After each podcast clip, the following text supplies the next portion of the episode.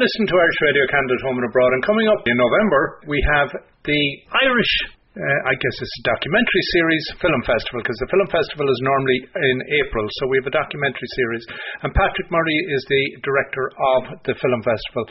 And one of the films is Irish Troubadour uh, about Áine Tyrrell, and there'll be a Q&A after that. But Enda Murray is the director of that. And Patrick, first of all, quickly, can you tell me what dates are we looking at for the festival? It's happening uh, 5 7th of November 2021.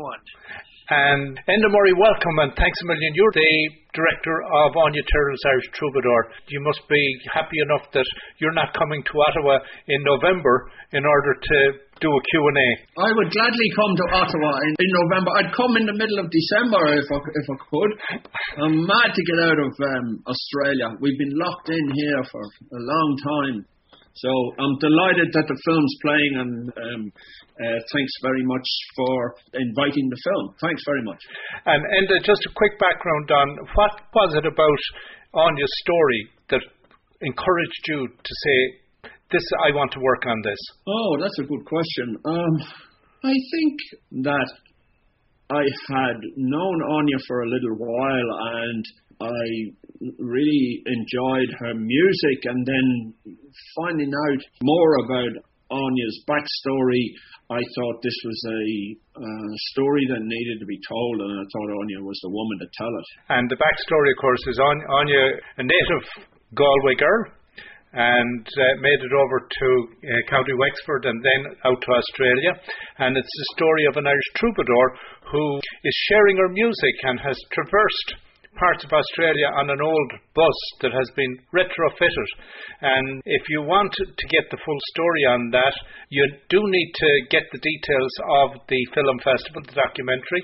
Uh, the website for that, Patrick, if you can give me that. Sure, it's uh, www.irishfilmfestivalottawa.com ca and the festival is open to anybody living in Canada. And briefly, I want to say welcome, Áine Tyrrell. It's a real pleasure to meet you again. Uh, Áine.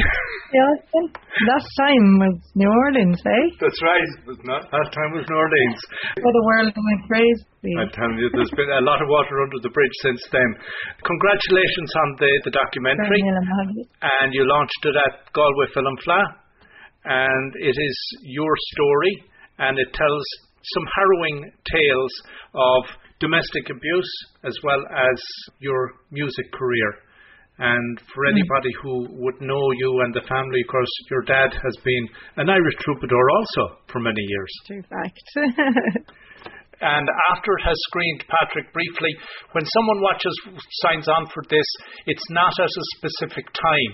There, it will be available for a number of days or how long afterwards? That's right. Uh, from uh, Fridays when the festival starts, and they'll have three days to start their films, and then two more days to finish them. So they have lots of time to watch all the films, so as well as a series of uh, shorts, all directed by uh, women, curated by the Irish Film Institute.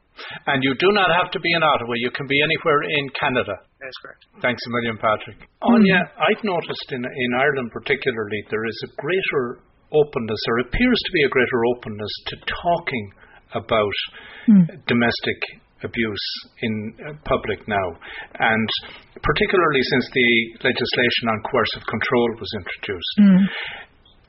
Was it difficult for you, particularly, to reach out, say, to your dad or to your family? And did you feel in any way that you were, in a way, feeling a guilt? Mm. It's a, yeah, definitely is the answer. Um, I think that uh, I notice the language, even domestic violence, domestic abuse. Um, we all speak it now. We all know it. We we're we're okay at speaking it.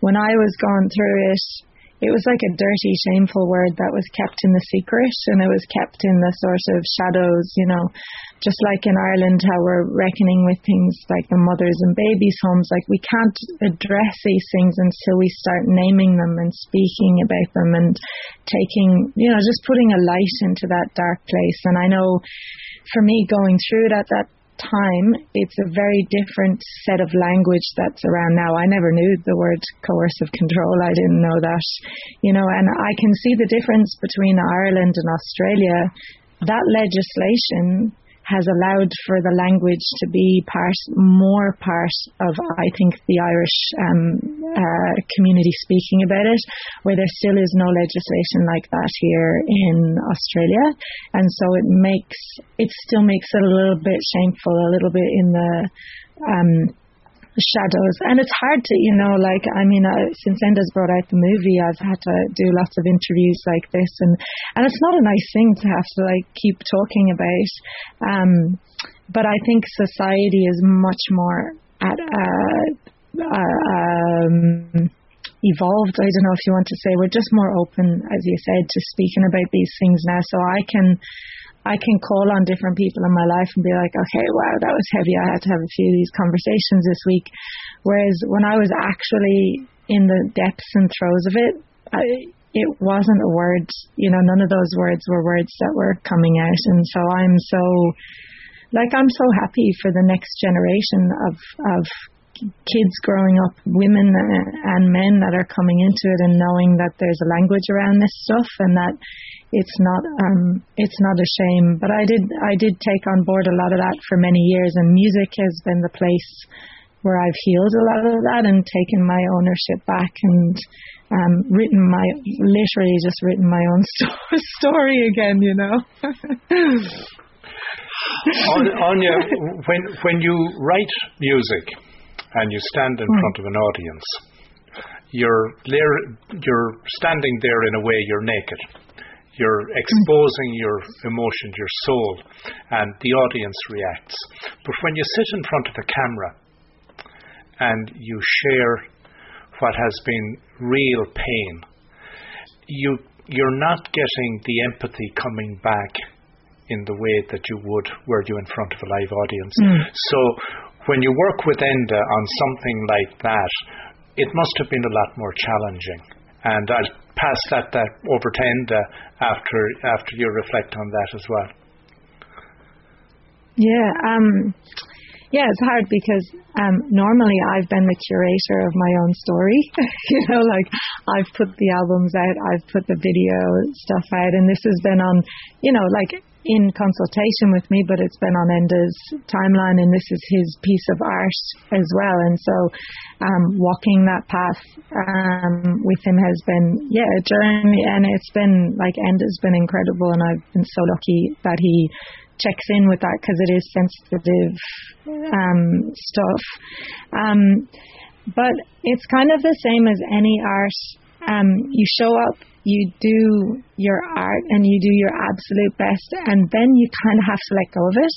You know like you have to let go because then it's in the hands of the audience and how they receive it is in a way kind of none of my business you know like how it's how it comes to them because everyone puts their own self into a story that they watch whether it's a movie or a song or um any piece of art, we kind of navigate ourselves through it. And so this has been one of the greatest learnings of sort of like just letting go. And, but it, I mean, it's been incredible. I've, you know, I was on uh, radio and just had some amazing people get back in touch with me. And then different people all over the world, as the film has screened in different places, have reached out to me on social media and just hearing, you know, for Enda, I know I said to him at the very start, if this just helps one woman, you know, or a man, or if it just helps one person, then it's worth it's worth doing.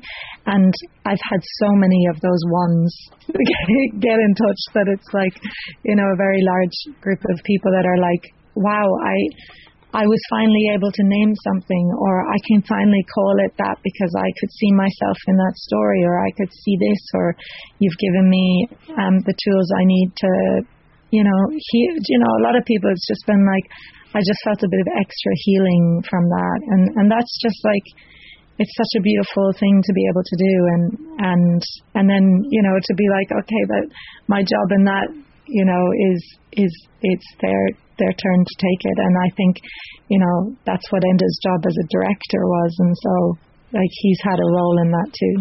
In a way making this film was a bit selfish for me because what what what what I wanted to investigate um, Áine is, is, is really well placed to, to, to do that. So things like being uh, stuck between two communities and p- things like being in a, a, country which which also has suffered colonialization, uh, uh colonization, and and and what what I really uh, uh, like about the way Áine goes about things is, is that um, first of all is is, is um, expressing uh, feelings through uh, through music and and um, uh, you know not it's not just an oral thing and and, and this this works for, for film. Um, but also um, just those ideas of community um, and um, those links with the indigenous community that that, that, that Áine has has forged. Um, you know, they would be um, things that, that I would also, you know, in 25 years of, of living in, in Australia, have um, been proud of, you know, the, the, the, the links that I've made. Uh, uh, and um, I, um, re- really uh, enjoyed those, being able to uh, show those those links um, and and show the you know the culture that we are um, as Irish people um, we we are a part of. Um, so those were uh, were very important things, and um, I suppose um, things that I wanted to say about being Irish in Australia, which um, Áine was able to say for me, and and, and I'm hoping, you know, I've, I've, I've um, visited Canada a long time ago, but um, I'm hoping that some of those uh, stories um, w- would connect with your audiences because there are similarities between the um, Australian experience and the, and the Canadian experience. We've been chatting with Áine Tyrrell about her documentary Irish Troubadour, directed by Enda Murray, and it explores Áine's journey as she plays the Woodford Festival just north of Brisbane with her new band over the years 2019 2020. And we heard there from Patrick Murray as well about the uh, 2021 Docs and Shorts program for the Irish Film Festival here in Ottawa. And that will be running from uh, November, virtually November 5th to November 7th. And the website is Irish Film Festival Ottawa ca. The films and uh, the program they work out at five bucks each, and tickets they are on sale. So just go in and do your purchase, and then you can watch the films from when they start. You have a few days to start, and, and you can delay watching, and you can hang on and watch them for a few days after the initial screening as well. So plenty of time to watch in your own time. And again, the website is Irish Film Festival.